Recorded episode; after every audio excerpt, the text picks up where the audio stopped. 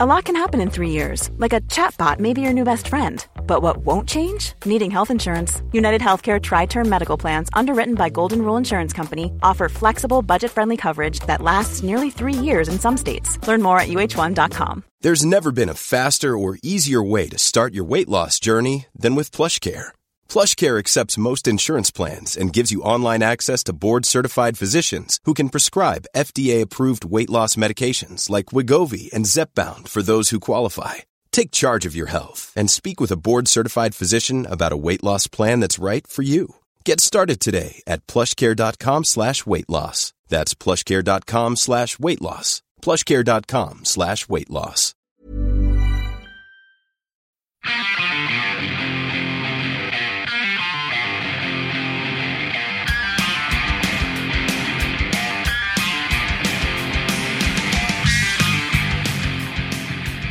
Hello and welcome to Going Off Track. Thank you. It's a pleasure. welcome. it's a pleasure to be here, Jonah. Thank you. Uh, Thanks for having us. Thank you. I'm Jonah. Um, today my guests are Stevens and Brad. This is going to be a great podcast. I have a lot to say. Yes. So much, so much needs to be spoken of. Uh, in all seriousness, today our guest is Lucas Previn, um, one of my closest friends, um, my bandmate in United Nations, and you may know him from seeing him play with Thursday, La Dispute, Gloria Estefan, Raffi. Raffi, the Scissor Sisters, the AKAs. he has had a very, very interesting life. He has had a very interesting life. Uh, Those of you mucus, uh, uh, I almost said mucus. Um, those of you who are mucus aficionados, That's Uh, me. those of you who are music aficionados, his father was uh, is Andre Previn. Yes, his father, famous composer Andre Previn. Mm-hmm. His uh, brother-in-law is this, some what's some producer. He, he, made he makes movies. I don't Uh, know. I can't remember. He'll, his he'll, name. he'll I can't remember his it. name, It's but not a big apparently deal. he made some movies. Uh, Yeah. but uh, yeah, super interesting life. Awesome musician, great person, and equally as neurotic as me. It was basically like having two Jonahs in the room. Yes, it's. Hmm. I think that me and Lucas drive his girlfriend crazy because I feel like Tattooed Jonah and non-tattooed Jonah. yes, essentially this is tattooed, tattooed Jonah. Um, but yeah, his girlfriend. I feel like we feed off each other, and she has to always be like, "Why do you guys stop? Like, you guys need to stop talking to each other." I all don't the see. I time." don't think you're as neurotic as you think you are. I don't think that you know what happens in here, like the mayhem. I've gotten some emails and texts from you that are pretty insane. Yeah, What if you said that Jonah was just pointing to his stomach when he I said was that? pointing to my stomach. Uh, yeah, I mean, I, you know, it's one of those things that you uh, you you deal with it, you learn how to cope. But it's it's uh it's nice to meet someone who has like the same weird issues, and you're like, I'm the only person that thinks this way, and then you meet someone like, oh no, I'm not the only person that's crazy. Like, what's an example? What's a weird issue that you're like? um, I can't leave my apartment without like making sure all the sinks are off like 12 times, all the burners are off. Like I have stuff like that where I'm trying not, I'm trying to stop doing it, but I can't. Like if I hadn't checked the sinks four times when I was here, I'd be like, oh my God, I left the faucet running. My apartment, apartment's probably flooded. I don't know if that's neuroses or OCD. I think it's both. But that's, I mean, that's just an example of like, just like the, just But so would, do you get on planes like that, going like, I definitely did not turn off the stove? No, you know what? Honestly, when I lived alone, it was much worse. Now that there's someone, I have a roommate, it makes it easier because I'm like, oh, like, she's not gonna like, you know, like the apartment's on fire, like she'll call me or something. You know what I mean? Like, you have I- a fall guy. Yes. Oh, it wasn't me. yes. Uh, so that's nice, but and, and it's not like it's not debilitating to a point where it like overtakes my life. Like I don't, I'm not like Yeah. you know, You're not Joey Ramone. I'm not Joe. Maybe you're just convinced that you're a fuck up and you you're messing up. I think I just like to invent problems. Oh. I've seen you go crazy and look for your headphones, which is My headphones more is- funny. Headphones is a big one. Uh, yeah. M- my old roommate used to be like, "Hey man, where are your headphones?" And just to see me go nuts. Although I would do this thing back to him, my old roommate Dan, who's probably listening. Dan, what's up? How's Asia? How's Uh, your, how's Jonah's amp? how's my amp? Uh, he, I would do this thing where if I put a glass on like the, right near the edge of a table, he would always move it. like subconsciously, we'd be talking, and I would do it all the time just to drive him nuts. And then I'd drink it again and move it back, and like, like eventually he'd be like, "Dude, you, please stop doing this." It was just That's like someone. That's like someone you watch smoke who's not smoking. They've just lit the cigarette to see how long they'll let that ash sit there. yeah. I kind of I back that though. I've, I've had I've had friends who are, are incredibly torturing uh, your friends. You back torturing your friends. It's friends. funny. It is funny. It is funny. as long as it's funny. Like I, I know some people who, um, you know, got over their place and they're- everything's in order, and I'll just move something, just really subtly, Yeah. and see, or or I'll, I'll find, or I'll go to their, um, you know, if anyone has like a stack of post its or somewhere, like find it, and I'll flip to the middle, and I'll just write fart big letters. I had a friend. Who, That was you? I had a friend who was so OCD that the volume on his car stereo had to be at an even number. Like it was like a digital one, and it had to be at like twenty four or twenty six, and I would always like change it to like twenty five, and he would. No, and he would totally change it back, and I would do it all the time, and he would be like, "Please stop doing this." but to me, like that's the most entertaining thing, like doing those harmless things where it's mm-hmm. like just watching, because you, it's so easy to do it to me. Well, in his defense, bad. though, the even numbers do sound better. Is that from an from an audio standpoint? Yes. even As yeah. a professional audio. I have a, I have a friend who hurt his back really bad, and he, he can't feel his legs, and I stabbed him. It's true. he was like, "I can't feel legs," I've and I seen went, that Family and I was like, Guy. "Can you see that?" And I went, "Wham!" It's true. Hit it with a fork. He's like, oh. "Not a thing." And I went, "That's impressive." Oh, I don't feel bad about my stereo or Nope. cup stuff now at all. Family Guy is actually just a documentation of Steven's life. It's true. It's true. I have, a, I, have, I have a kid who speaks in a British accent who's gay and is trying to kill my wife. totally. Ladies and gentlemen, Lucas Brennan.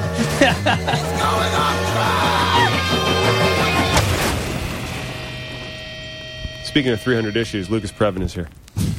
no idea how that segue works. Oh no, it works perfectly. I have way more than 300 though. What?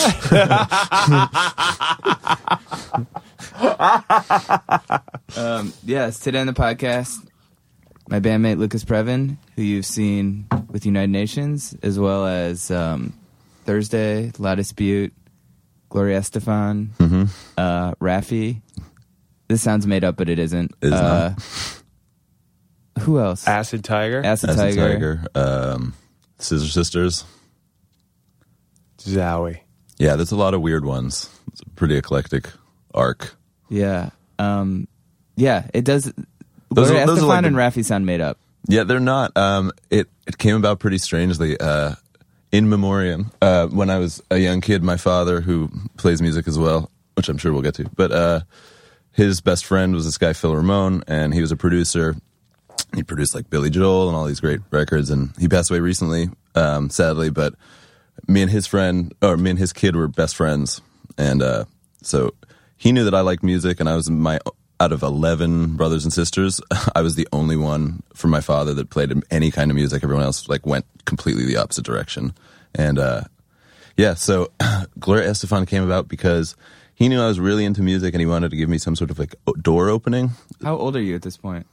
12 no because Raffi came first because i guess i fit the age demographic to be on stage with Raffi at that point. But uh and that was uh, like Raffi on broadway and it was like this whirlwind of being around super like stage moms and stage kids which i wasn't. And my parents didn't have any like thing like that. And just like this that it was like my first taste of industry fakeness you know like these kids being like it is so good to see you like I Little don't- kids who are not acting kids, who are acting like adults. Yeah, exactly. It's creepy and awful. Right, and like, while I'm, I didn't have like the most like childlike childhood. I certainly was still a kid at that point. And I was like, I no, this is a little weird. But I did buy my first cassette tape at Colony in Times Square. Which was? Ugly Kid Joe. Wow. Yeah, and uh, I Was was, with I Hate Everything About You? yeah, I, I was super psyched on it. Do you know why they were called Ugly Kid Joe? I don't. It was it was reacting to the um, guess they're a metal band, Pretty Boy Floyd, Oh, and they apparently like had a they it was some total speculation in my memory, but they got got into beef with them. So like, you know, we're gonna call our band Ugly Kid Joe. we're gonna cover Cats in the Cradle. You remember that video where it's just them flying the kite or something? That video for Everything About You? It was like they're on the beach and they're running. ar- I- That was like an era where I was watching so much MTV. Where I feel like I remember the video because I was thinking, wow, bold move, long hair and shorts. Okay, Wasn't that dude married to someone famous or something?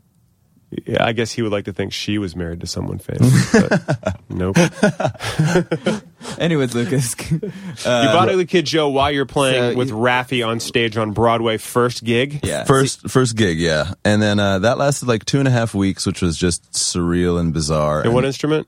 Uh, voice. Voice. and a little bit of guitar. Okay. um, but mostly voice because it was it was pre gaining this bizarre baritone esque volume of tone that I have that Mm-hmm. does not fit my body whatsoever. Um, and then, uh, It's good for the baby beluga. oh god, so yeah, Thank for making me the fat one here, gentlemen.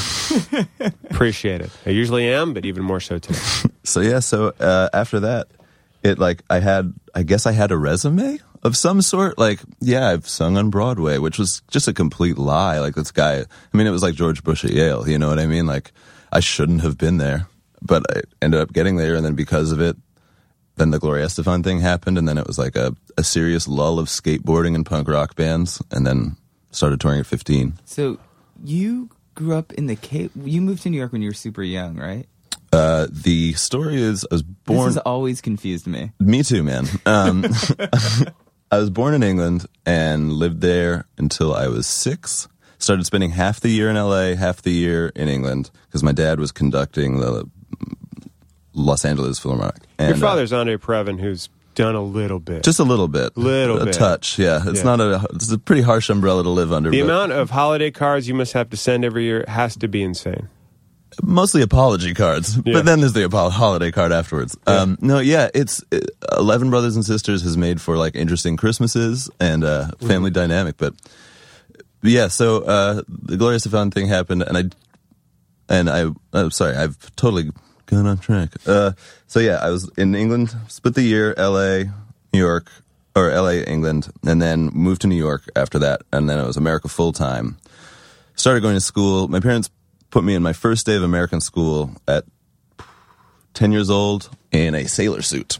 And I had long, long Beatles hair, and I was so chubby at the time that my parents nicknamed me Chubs. This was like what I was called That's in so public. kind. Yeah, it was awesome. But uh, How are your therapy bills? You paid up? You good? uh, I think there's an outstanding debt to someone on North Second that I just like stopped going to on tour. But, but other than that, I'm caught up. Um, the the medicine bill, however, that's huge. Uh, yeah, and uh, and then was in New York for a super long time, and then moved up to the Cape and Islands to go to a charter school because for me it was always this thing. Every every report card said Lucas is smart, but he doesn't apply himself. And so my parents were always trying to find like alternate ways to channel this thing, which ended up being me practicing an American accent at home because I was ridiculed so often that it led me to buying a skateboard, getting Thrasher magazine, reading about punk bands, and then that's sort of like how that happened. But then I was living on an island at the time, going to a charter school. It was weird, and Which island where? Martha's Vineyard off of Cape Cod. And what was weird is there was this small faction of vegan straight edge kids on the Cape and Islands who skateboarded. So because of the skateboarding, I started to meet these guys and they were dudes from Syracuse, like this guy John McKeag, who booked s- s- like every Earth Crisis show in Syracuse for like ten years. He's a bald dude with a camera. Yeah, and like full sleeves. He's been in the scene for forever. Gives like a lot of like talks at shows, motivational speeches and stuff. And He was a kid you went to school with? no, he was the, one of the vegan straight edge kids on the island. Oh, okay. Uh, kids. I mean, he, now he, I think he's 50 now. So I mean, he was a lot older at the time, but definitely like uh, he guided me in the right way of like, don't listen to this crappy band because you saw it in Thrasher. This is the better version of it. And uh, and through that, I And then started. he gave you a Path of Resistance LP. I love Path of Resistance. Hi, too. DJ. The Um, first record. yeah. Sorry, go ahead. No. Anyway, yeah. uh, so yeah, so you totally threw me off. Sorry. Where were we? How it goes. You're on you're on an island. You're going to school, charter school. Straight edge, yeah. Uh, and uh, and then through that whole scene, I started playing in a band with the other straight edge kids on the island, and uh, had totally had to do this approximation of what I thought like punk and hardcore should be written like. And went over to this guy's house, uh, this guy Ryan, who was the drummer for There Were Wires, the band that it turned into, but at the time it was like a joke band. And I was so young, and I got a ride there, and he didn't know how young I was, and no one else in the band did. And they were like, "Oh, where's your car?" I was like, I, I don't have one. Like, totally lied about my age for three years in a band. Like, was it in Virginia Beach playing a show, and there was like one of those 18 curfews. Like, past 10 p.m., if there's anyone 18 in the club, you have to get out. And I like hid in a bass drum, and a couple members of the band were like, Why did you do that? And I had totally lied my face off, like, Oh, I was tired. How old were you? I think I was like I was 15. I started touring at 15. Wow. Yeah. Much to my and your family was cool with that, or were they all over the place? Uh, it happily and not so happily coincided with my parents' divorce. So they were super preoccupied, and it was like it was a really good thing that I cared about anything because school. Like, while I I didn't do well, I didn't do poor, like awfully. I didn't do enough, and I didn't care. You were bored, and it wasn't anything that was going to help you out. So who cares? Exactly. So I started touring, and it was an eye-opening experience. And I was like, well, this seems to make a lot more sense than being sad and playing guitar in my room. this is a lot more fun. And uh, yeah, it was just a lot of years of different bands, and it, it was funny how like it sort of started on this really huge scale with the Raffi and Gloria Estefan thing, and then I took the exact opposite turn. Like, no, I want to play basements and I want to break things and I, I want to like understand that much more than I care about like Broadway and all that stuff. And then for it to come back around again later in life, it was so much more appreciated, you know? Like I hated it at first so much because it was like all these fake kids and I had no idea. Like I didn't have any assimilation to that whole world.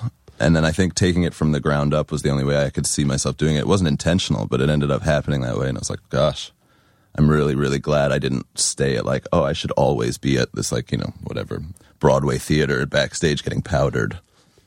With, with music and you and all these bands, do you have, you know, from a young age with your father, do you have a fundamental appreciation of music? Like, can you read music? Because I imagine a lot of these bands could not. Yeah, it was super important for my dad for me to learn how to read music. And the reason I started playing guitar is because I started playing piano. My dad's a pianist, and uh, I would sit and practice, and he would listen and scream from his room when I made a mistake. And it was like I was doing scales, I was no good. Like it was, it was an intense pressure to be under as a young child wanting to do music. And so eventually, like this got to a point where I was like, "Fuck this," and went to my mother and I was like, "What instrument does my dad know the least about?" She's like, "Electric guitar." Like, "Let's go buy one today."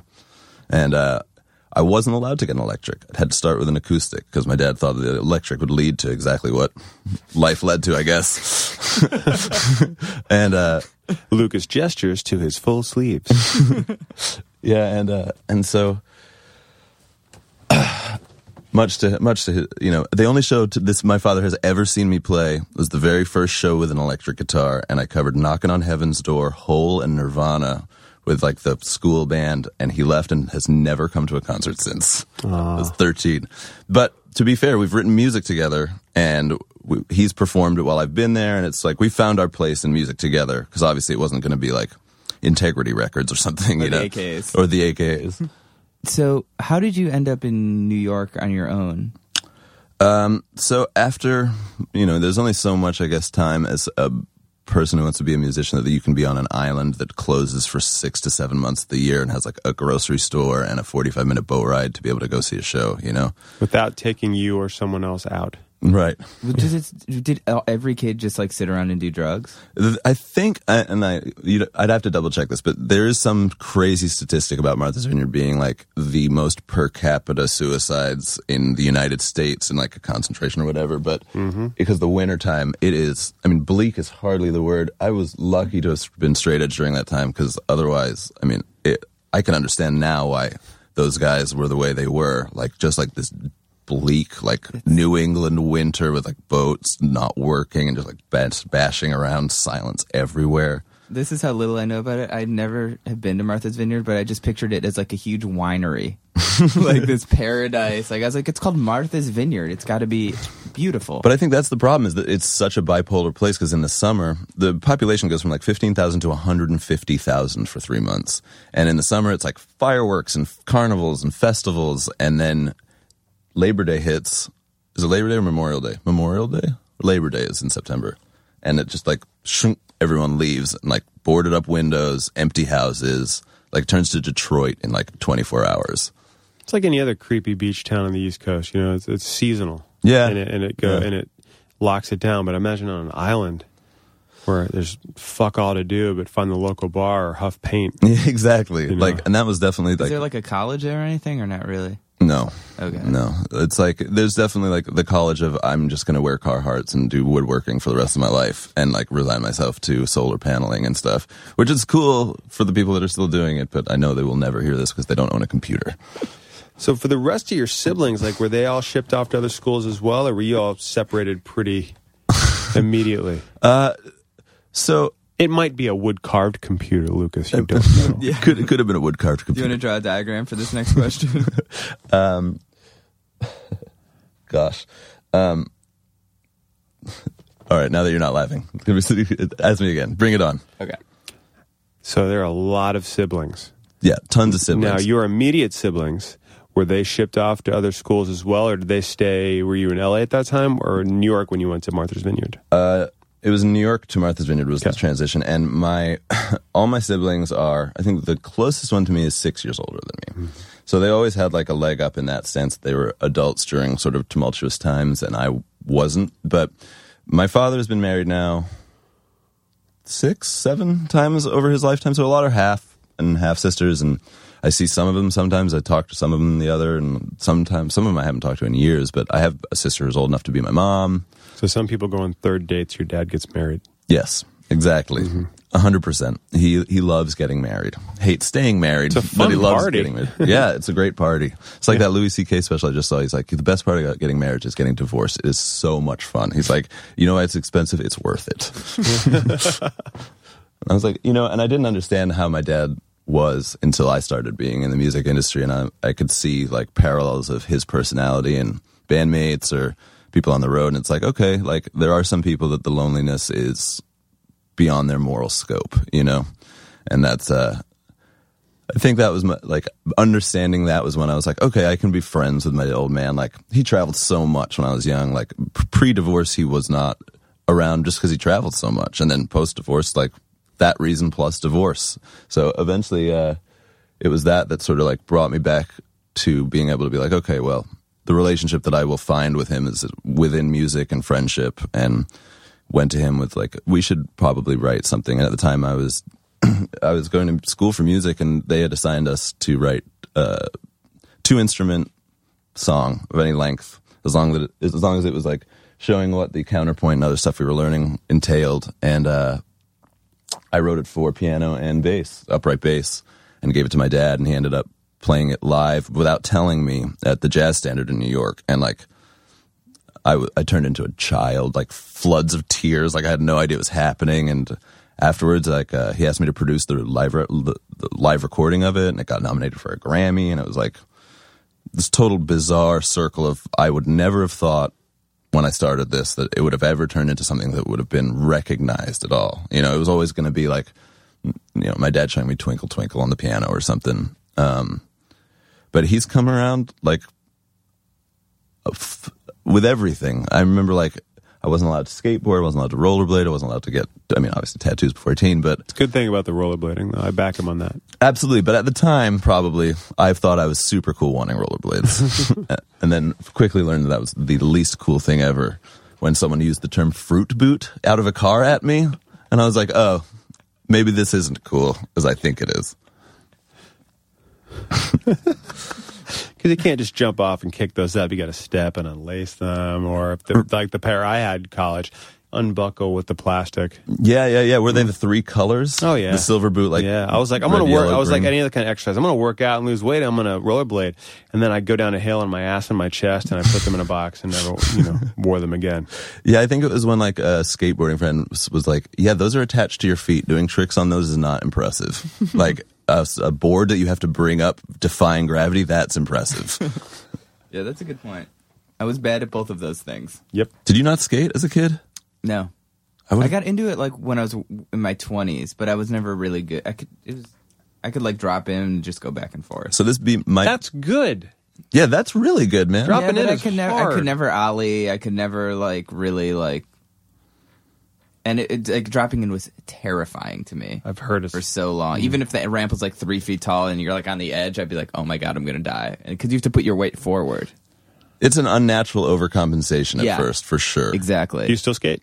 Uh, no, I lodged a rock in my left knee, and it went so deep, and that like my knee is blown out forever.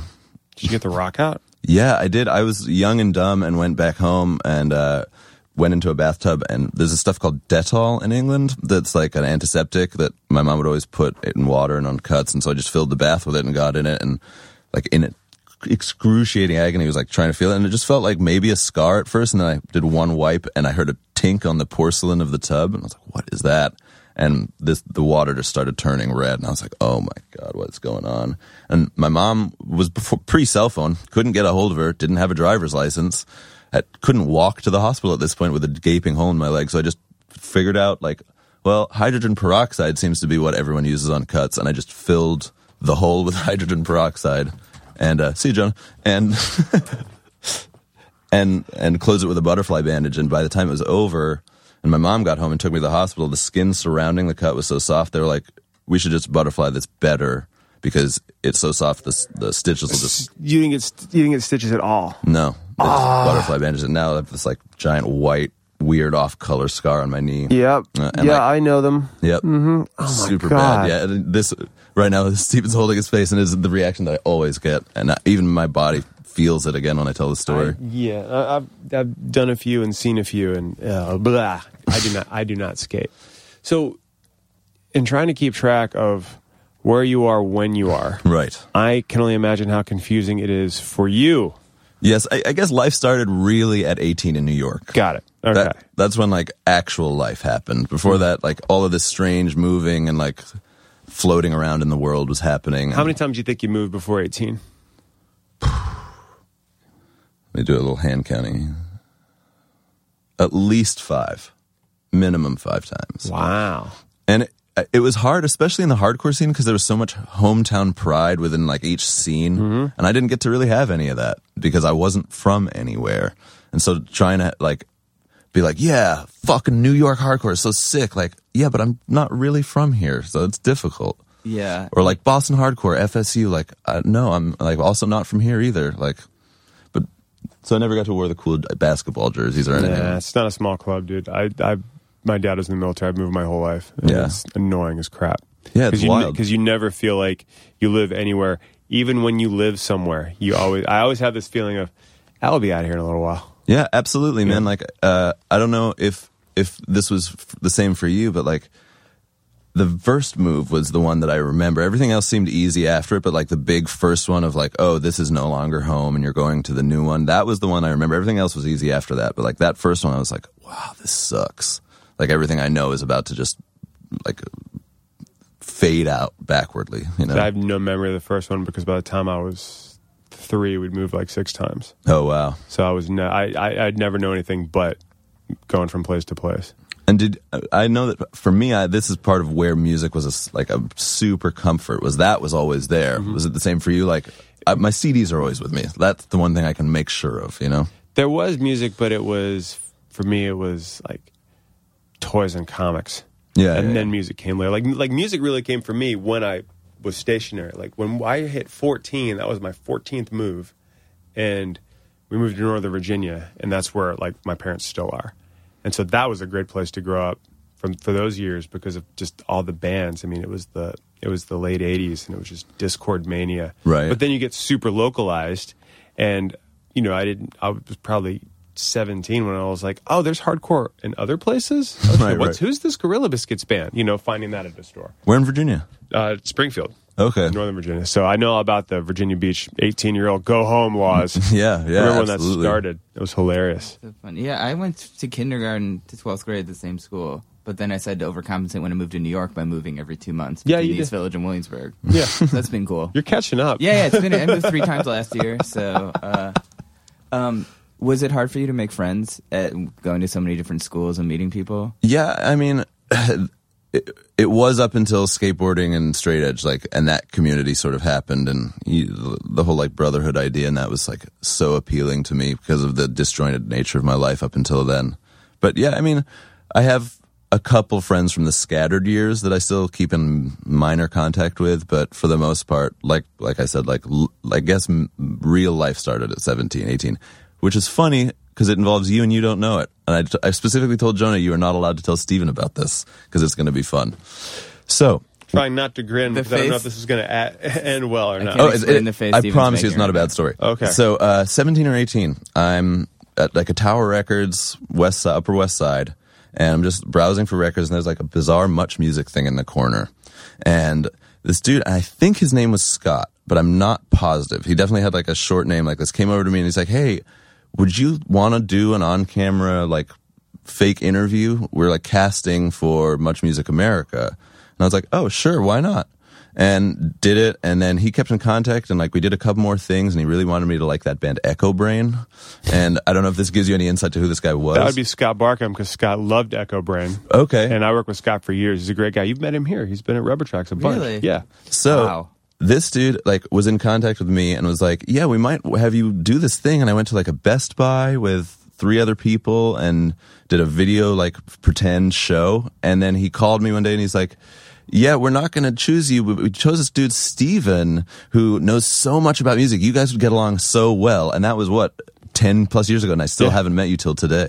That's hilarious. Yeah. So hi Wow. Scott. I haven't Hey, Scott. Yeah, it's been a while. And I I did like the Echobrain CD he sent me. Scott loves Echobrain, loves Jason Newsted. He manages bands now, and he's brought a bunch of bands here to Rubber Tracks where we record this wonderful podcast. That's awesome. I haven't wonderful heard studio. We record this podcast. Yeah, Yeah, there we go. that's right. And Switch that- the adjectives. That's crazy. So you were doing hosting stuff as well. Yeah, but not just totally by accident. Like it felt like the most like LA story to happen in New York. Like, hey, want to do an interview on camera? Like, uh, sure. Scott's got a good feel for that sort of thing. He was very good. At, he's very good at like spotting and managing talent. That's basically what he did for us at Fuse. Right. He was in charge of all the on-camera folks, and it was a good buffer between us and producers. Yeah, which he was learned- such a nice guy. yeah, he's great. That's hilarious. Wow, wow, right? right, on. Yeah. And, and of course, had to be Tower Records. Yeah, even better. Mm-hmm.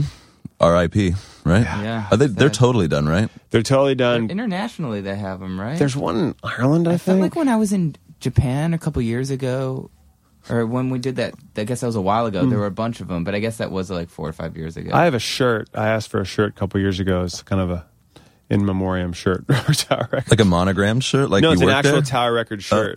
you know, that was like just like as if I worked there, because I'm sure it happened to all of us. Whenever we hung out there, people would always ask us where the records were. yeah, absolutely. Every damn time I was there, from high school on. Especially- Never, no, Jonah.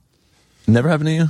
no, The tower on, um, is it Houston? That, now, that had uh, Britney Spears lived above it for a while. Do you remember this? Really? that one that's like that weird rotating space where Yes. it's like the Wired store or the ESPN like wing zone and or it- whatever. there was Tower, and then at the end of the block was Tower Video. right. Yep. Yep, and like across from Screaming Mimi's or something, whatever that store was. It's kind Um, of funny that like our grown up, like quote unquote indie record store was basically an international chain. You know? Absolutely. Now it's support record store day. Oh yeah, we all grew up. No, we did. We all went up to Tower, but Tower had everything. It had books and records and unlimited supply. Yeah. And we- Same that Virgin store at Union Square. Like I felt like that was like I was like I can't believe this went out of business. Like did you go there? I was like yeah, I met people there and looked at stuff. I never bought anything. Yep. Yeah, And They're yet like, the oh. listening station. Oh, I can hear the whole record, and I'm broke. Yeah. I will be here for an hour. No, yeah. totally. I spent so much time at those listening stations. Like, I think the first time I ever heard Gorillaz, I was like, I'll just listen to this whole record. I have nothing to Yep. do. Mm-hmm. Fine, great. That's pr- that pretty much defines any of us going to one record store. Like, what do you have to do? I have nothing to do. Yep. And no Nor- one ever met you on time there. Like, I, I would have that as a meeting place and be like, see there at three. And if, like, you'd listen to two records. I'd be like, sorry, man, just made it. right, right. Oh, the, oh, the employee picks are so indie. Yeah. Yeah, yeah. Belle and Sebastian on every rack for the employee picks. Wild. I want to talk about our relationship a little bit, um, because I feel like me and Lucas, it, Lucas is as neurotic as I am, which is like incredible. That I feel like we found each other. Yeah, it, it, it kind of is, man. Like, I, definitely when you're around anyone that knows me before they know you, and then they see us interact, they're like, Jesus Christ, man. Like, I don't know if you guys are like the best thing that's ever happened to each other as friends, or maybe the worst instigators of problematic. Is it? Like, oh shit! There's two of them. Y- yeah, a little bit like like Beth put it really well. She's like, it's just a constant revving of each other's engines, and like the RPMs keep going, and you just keep getting madder and madder, but not with each other, just at things Yeah, like with if no you- resolution. If you could get a- a patent for like inventing problems, like we'd have so many. Oh, you guys must play guitar. We do play guitar. do, and it's so fun. We, I was telling, we were talking about the first time we met recently, and it's this story because I don't know how you started playing with UN. We through Well, it's through Cape Cod because the whole straight edge scene on the Vineyard was very, very closely linked to Cape Cod hardcore, which Ben Koller from who now plays in Converge, he played in a band called Force Fed Glass at the time, and uh, Good name. so everyone knew each other. It's a really good record. It's Yeah. like super grindy, super like '90s, really really good. And um, and they toured with like Reversal of Man and all the bands they should have toured with to be a band that was that good. And uh, so I I met Ben and we'd started playing music together, just like in his basement. Funnily enough, playing like covers of Converge songs sometimes, long before he had ever like thought he might be in the band. And uh, and so when I moved to New York, Ben was still living in Boston, and then he moved up here, and I was one of the people he knew. So we hung out all the time, and he started doing UN, and then UN needed more people, and that's when Ben brought me into the mix, and it was in the Acid Tiger practice space. Right. Yeah, and we met and we played, and like me and Lucas really hit it off, and I was like, "Oh, this is great." And then we were kind of like, just like making fun of each other, messing around, and he made some joke about the Love Killer, my old band, and I was like, "I'm gonna go home and Google Lucas and see like what embarrassing bands he's been in." So I go back to practice, and I Google Lucas, and it's like Andre Previn, Woody Allen, like all this stuff. I'm like, "What?" So I called Jeff. I'm like, "Did you know about this stuff?" Like Lucas is like all this, and he's like, "No, I don't know." And I was like, "I'm gonna like bring it up because like I wanted to make fun of him about something. This is not what I was expecting." He's like, "Yeah, you should totally do it." So I go back like to how you're researching how to make fun of someone. Your brand new friend that you, the friend you just got along with. I like I really like a this guy. yeah. How th- can I zing him? Yep. No, basically, yep. So I go into practice the next day and we're like working on some song or something. I'm like, uh, hey man, like I said something like Googled you yesterday, pretty crazy or whatever. I don't know what I said. And all of a sudden Lucas got super serious and was like, what? You Googled me? Like, why would you do that, man? That's like not cool. And I was like, no, I just like wanted to find something dumb to make fun of you about, like, uh, you know, and he's like, no, man, that is like really not cool. Like, and just like put his guitar down and left. And I was like looking at Jeff and Jeff's just like looking at me, like shrugging. And I'm like, dude, I told you, I was, like, what is happening? And then like two minutes later, Lucas came in. He's like, Jeff told me about this. I was just like fucking with you. Yeah, we had, we had this huge plan. I was like, and I was so upset because I'm like, I finally made a new friend who like actually like I feel like I can relate to. Like this, like it's so great. And I was like, and I blew it, and I can't believe like I felt so bad. And then I was like, ugh, Well played, very Previn. very well played. It was so awesome because I'd heard so many stories of your neurotic nature before I'd ever met you that I already had so much ammunition without having to do any like creepy Googling. The legend does come before the Jonah. Absolutely, man. And you're big in Williamsburg, I've heard. um, but yeah, man, it was, it was, uh, I, I, the thing was, I was just as nervous to make the joke. Like when I was standing outside of the room with Ben and we were like, I wonder how this is going to go. I was like, I don't know Jonah well enough. He may be like, Hey, fuck you for playing this shitty joke on me, man. Like, get out of this band. So it was definitely a roll of the dice. I think you knew him well enough. I think you had that feeling. "Ah, okay, this will be great. You're like, all right, fine, my bad, whatever. Are we eating? Yeah, but then the, probably an hour long. Like, are you sure you want to eat there? I, don't- I, you're not just like placating where I want to eat, right? right, right. No, totally. Sounds Uh, actually familiar. and then the first show we played was inauguration day in DC with uh, the AKAs, your old band. Yeah, who And didn't we- know I was in United Nations? Yeah, and no I don't one think they knew. knew I did. I was either, and I felt like we walked. According up- to Wikipedia, neither of you were in it. Oh, funnily enough, recently because of that, I was like, you know what? It, it seems silly that neither Jonah or I, while we've been writing the new record and have records that we've uh, played music on, that like there's just no reference at all. Like, which I get is also part of the band, but it, there was like this list of people who like had absolutely nothing to do with the band, and so I was like, I'm gonna go in and fix it. I'd never figured out how Wikipedia works. Spent way too much time figuring out like HTML and stuff like this, and entered the right information and then went to show someone and it was all switched back and after a while i figured out that in wikipedia you can sort of like when you change it leave a comment about what you've changed and why.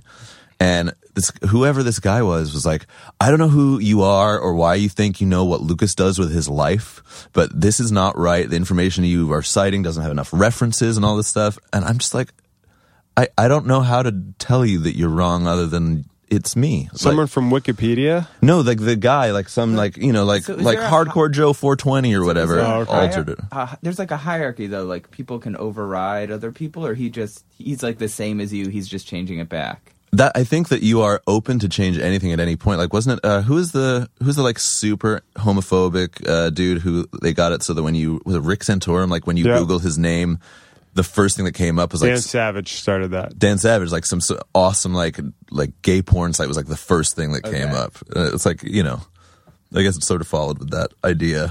Wikipedia is weird because I, someone had put a page together for me years ago, and it had in some line that I had apparently in an interview called Pat Monahan a cunt, and that was on the Wikipedia page.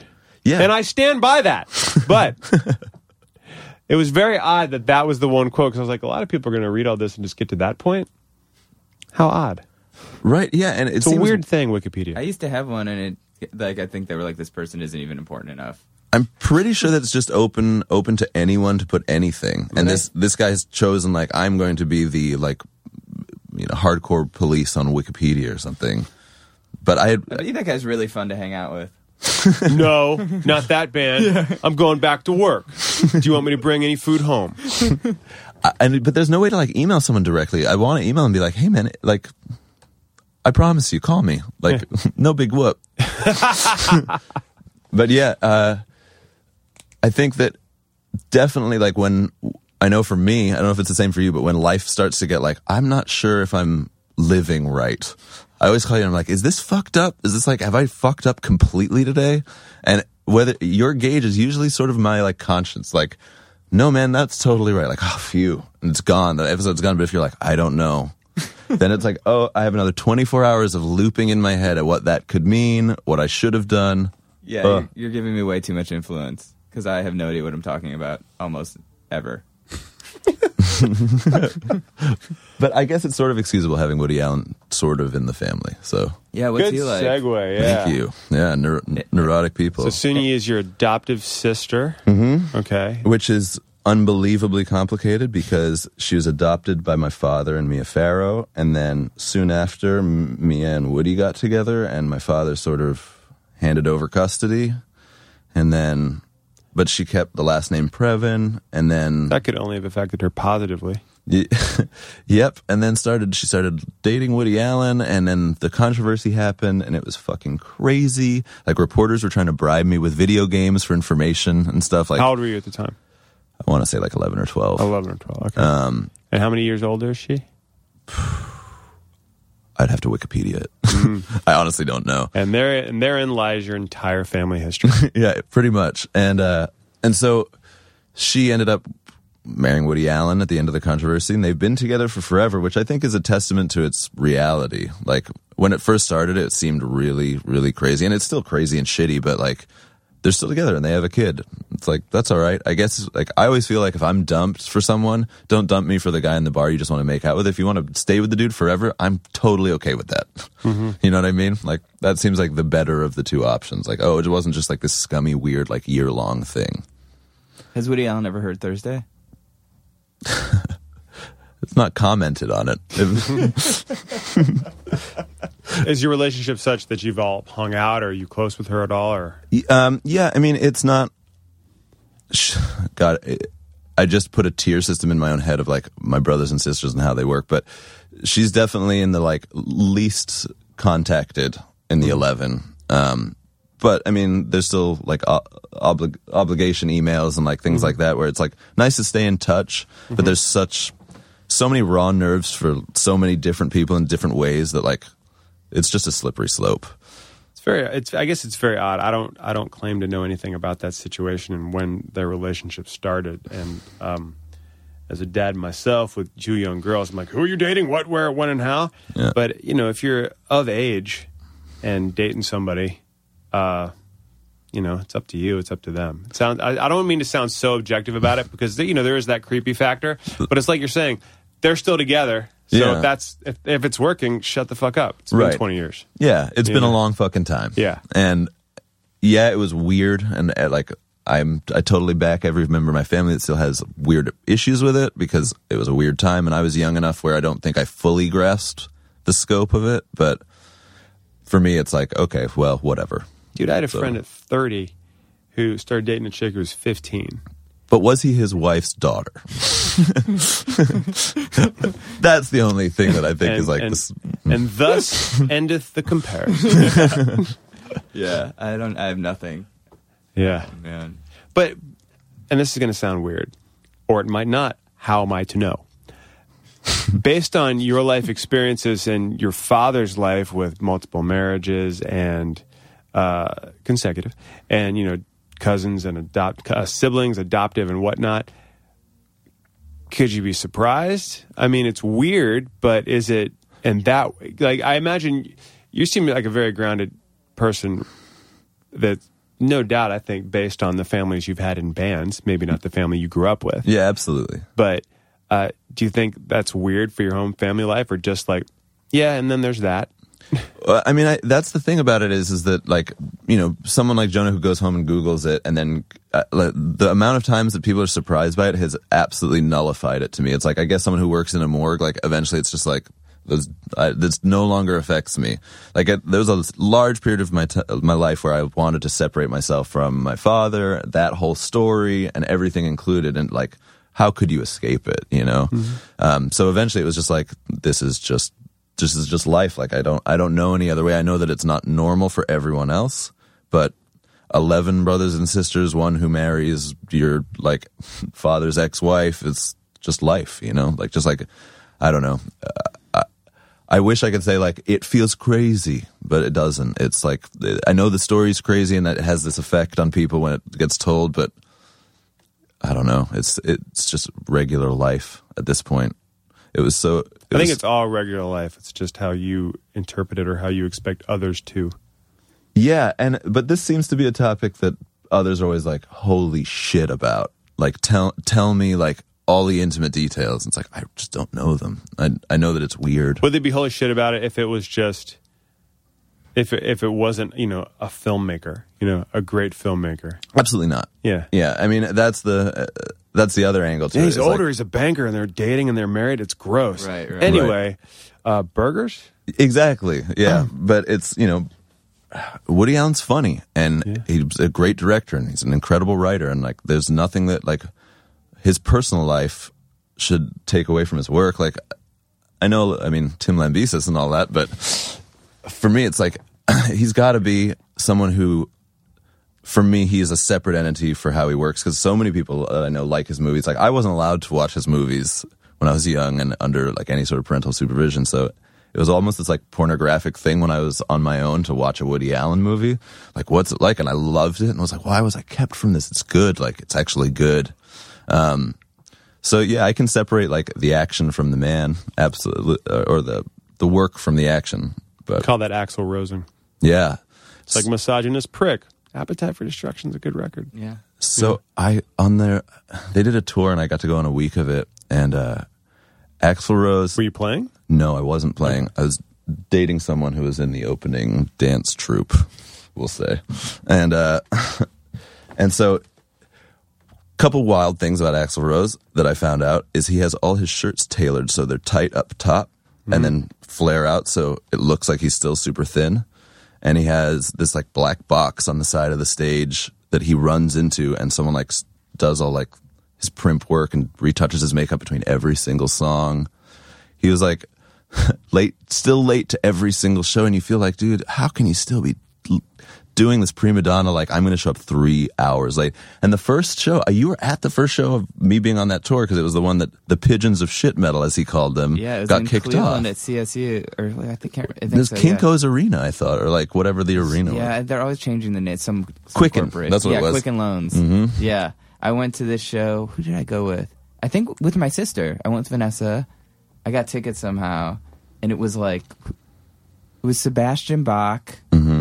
And the Eagles of Death Metal opened, and they were good. And I felt like the crowd was totally fine into it. And then Axl Rose came out and called them. It's like give it up for the pigeon of shit metal. Was like ripping on them. Was like don't worry, you'll never see them again. And then their singer did that interview with Buddyhead, mm-hmm. and they kept calling him Paxel Rose. Yeah. And then was like, I, he was like, they asked us to do it. They paid us for the whole tour up front, and then they fired us, and we still got paid. Like, who? We don't care. Yeah. Thanks for nothing. Yeah, Yeah. like We'll I- be fine. I was on their bus after it all happened. They were like, "We don't care at all. We're so psyched. We get to go home. Like it's not a big But deal." what was was there ever any like resolution of that, or it's just like it's Axl Rose? Like no, the deal was that logic. they and- went like ten minutes under, Okay. and their the contract was that you had to play for a set amount of time, and it pissed Axl Rose off. I guess Because he's a stickler for time. Yeah, he's like super pu- punctual, German punctual, and uh, and yeah, just like went on this rant, and they were all like, "Oh well, fuck it." Like karaoke Guns N' Roses doesn't matter anyway, so who cares? Yeah, pretty much. Yeah. So all the bands you were in, like I, I imagine it must have been hard, like son's father figure for most of your life. So did you find it in bands with other guys? I know in the straight edge scene, like there was one in my school, and I still talk to him. He's one of my best friends. yeah, uh, I mean, there were certainly mentors. Like, uh, sort of bring it back to the beginning, that guy Phil Ramone, who just passed away, he was like a huge musical influence on my life, and I spent more time at his house than my own, probably. Well, any of mine. Um, but uh, yeah, there was definitely within bands. Uh, I guess just seeing the the years where I lied about my age were the most like I guess uh, pivotal times when I needed someone to sort of like steer me in one direction or the other. And luckily, it was a bunch of straight edge guys who were like super nice. And I st- going to one of their weddings in September, and it's like they're all still super close, good friends, and few people in my life that I've kept like a weekly contact with for a decade plus. Are they still straight edge? No. Were you ever straight edge? I was um, until New Year's Eve 2000 when uh, my mother. I was at a New Year's Eve party and I went back because my mom's like, I want to spend the millennium changing with you. Like, you're my son. It seems appropriate. And I went back home just. And you said that's really 2001, mom. Was that a Jet Black New Year? It, it was a jet black New Year because I got jet blackout. Um, because I went back home and my mom's like, you have to have champagne with me. Like, it's the millennium. And totally like sold me like drug dealer style, like, you have to drink right now. And I was like, all right. And I finished the bottle and went back to the party and was just hammered for the first time ever. And I was in a band that was straight edge at the time and no one was at this party. And I came home and my brother and I were super hungover the next morning. And He got up to go to the grocery store, which my entire band was at buying like vegan barbecue stuff. And my brother just had no concept of any of this. And they were like, where's Lucas? He's like, I don't know, fucking hungover. And like phone call, like you're out of the band. That's it, done. You are out. Uh. Just like that. Was their favorite hardcore band Judge? At the time, yeah, but funnily enough, it was like I went through like five years of jean jackets and white belts and like that whole weird fucking time in life. And they went through like ultra militant straight edge, like dilution. And then finally we met somewhere in the middle and are all friends again. But it was like, there was definitely like that hardcore beef. Like, you're not straight edge anymore. One of the dudes wrote like a four page double sided letter to me, like handwritten about how I dis- it was such a It's so disappointment. weird. That stuff. stuff is uh, because I was straight edge from like I was 18 to 21 or something, and it's such a big deal. It's like it's seems like such a big deal at the time, and then I don't have any tattoos, but you know, obviously, so many people have straight edge tattoos, and I almost got one, and I was like, I was like, yeah, of course I'm going to be straight edge forever. Like you think you have this vision of how Yeah. life is going to be forever at 17, 18, and you're like, yeah, my, my buddy didn't talk to me forever. He was so he was like, "What? You get drunk?" And I was like, "Yeah." He was so bummed, Yeah. you know. And it's it's almost like it's uh it's evangelical. And, and when you go that far in, you always come back and be like, ah, I was a dick. And it happens to everybody. Very few people stay in. And the people I know who are still quote unquote straight edge, um, if they're smart about it, usually go, yeah, I just don't drink. It's Yeah. up to me. Who gives a shit? Exactly. Like my friend who was definitely like part of the straight edge thing, but now he doesn't want anything to do with the label. Like he will s- spot me money for weed and shit. Like he doesn't care what I do at all. And that I think that's been like the huge shift is that there was so much judgment back like in the 90s and now it's sort of like all right, everyone does everything. for- Triple X, Right. Veg Edge, Krishna Conscious. Yep, drug free youth shirt. I definitely own that. Like Yeah. the whole deal.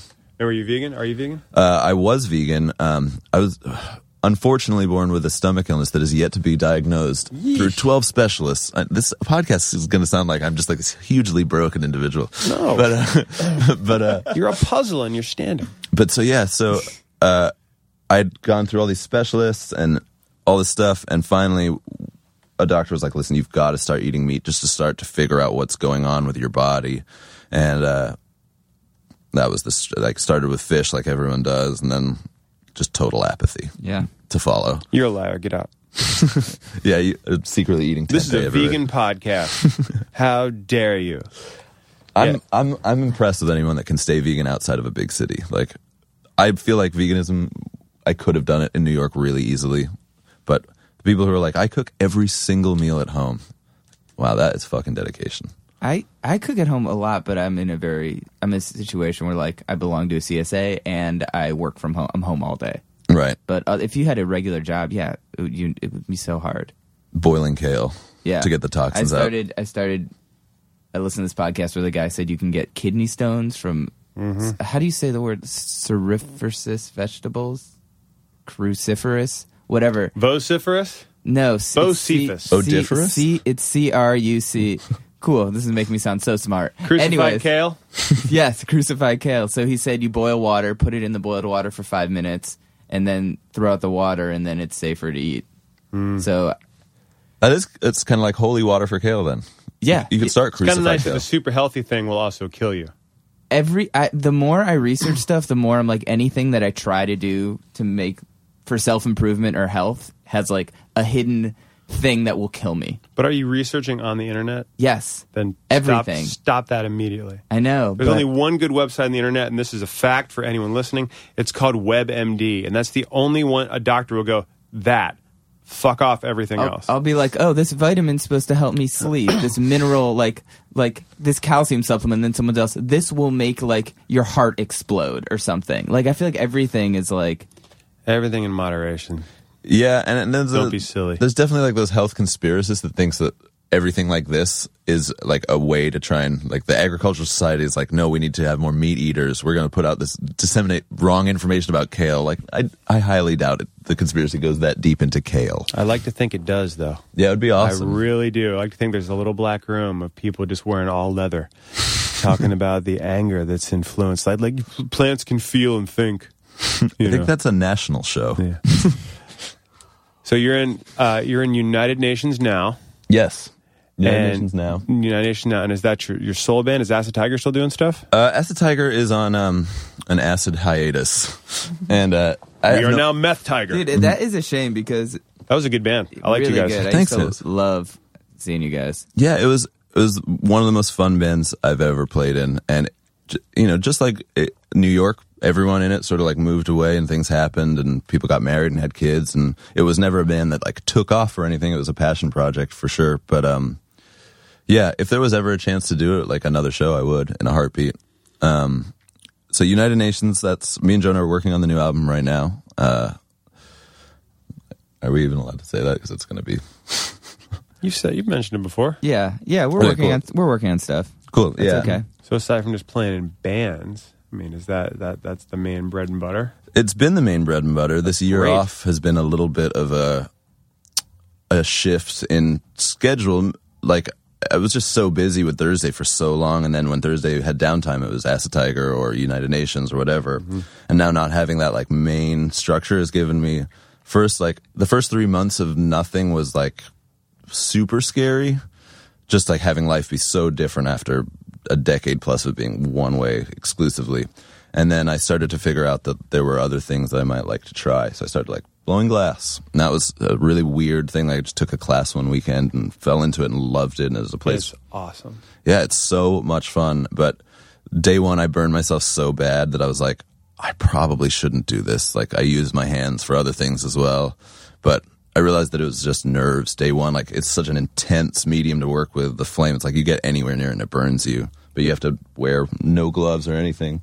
I went to one of those places in Germany where they make the, you know, like not the beer steins, but it's just like super ornate glass. And you Right. watch them blow it, and you watch them make it, and you watch the guys sculpt it, and then you go to a room which is the checkers, mm-hmm. and it's people playing checkers constantly. Um, no, they're checking all the glass, and they look at it and throw it, and they look at it and they throw it, and they smash everything. They look at immediately and they smash everything, and maybe one or two pieces, meaning not everything, they put to the side. Like that's how specific they were about the glass, looking for flaws, and they're so Right. good at it, they can look like within a second.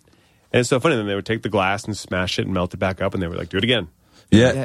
it's a tedious process. Like it's definitely worked my patience a little bit, but uh, I thought I. I thought it was going to be a lot easier than it was, and like whether it's a gl- like a simple drinking cup or a, a crazy like you know transformer bong or something, it's like Which transformer? probably the ones that I've seen are all like the like uh, Bumblebee, but the like rap version that got put in the movie. Like it's like a Decepticon. Yeah, wow, Yep.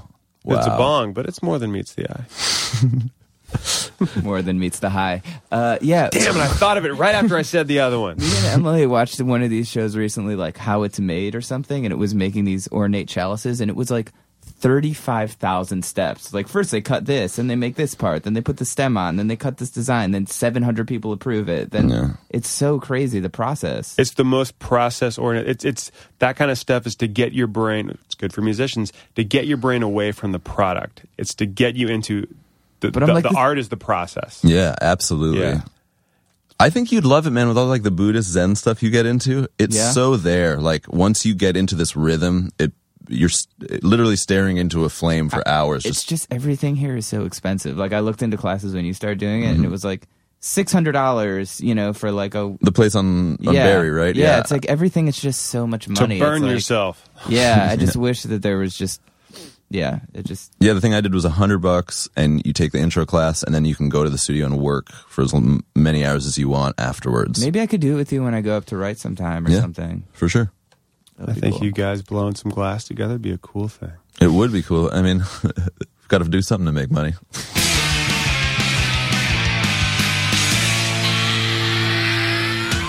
If you want to know the inner workings of the neurotic mind, we just gave it to you in audio form. Lucas Previn discussing things with Jonah Bayer.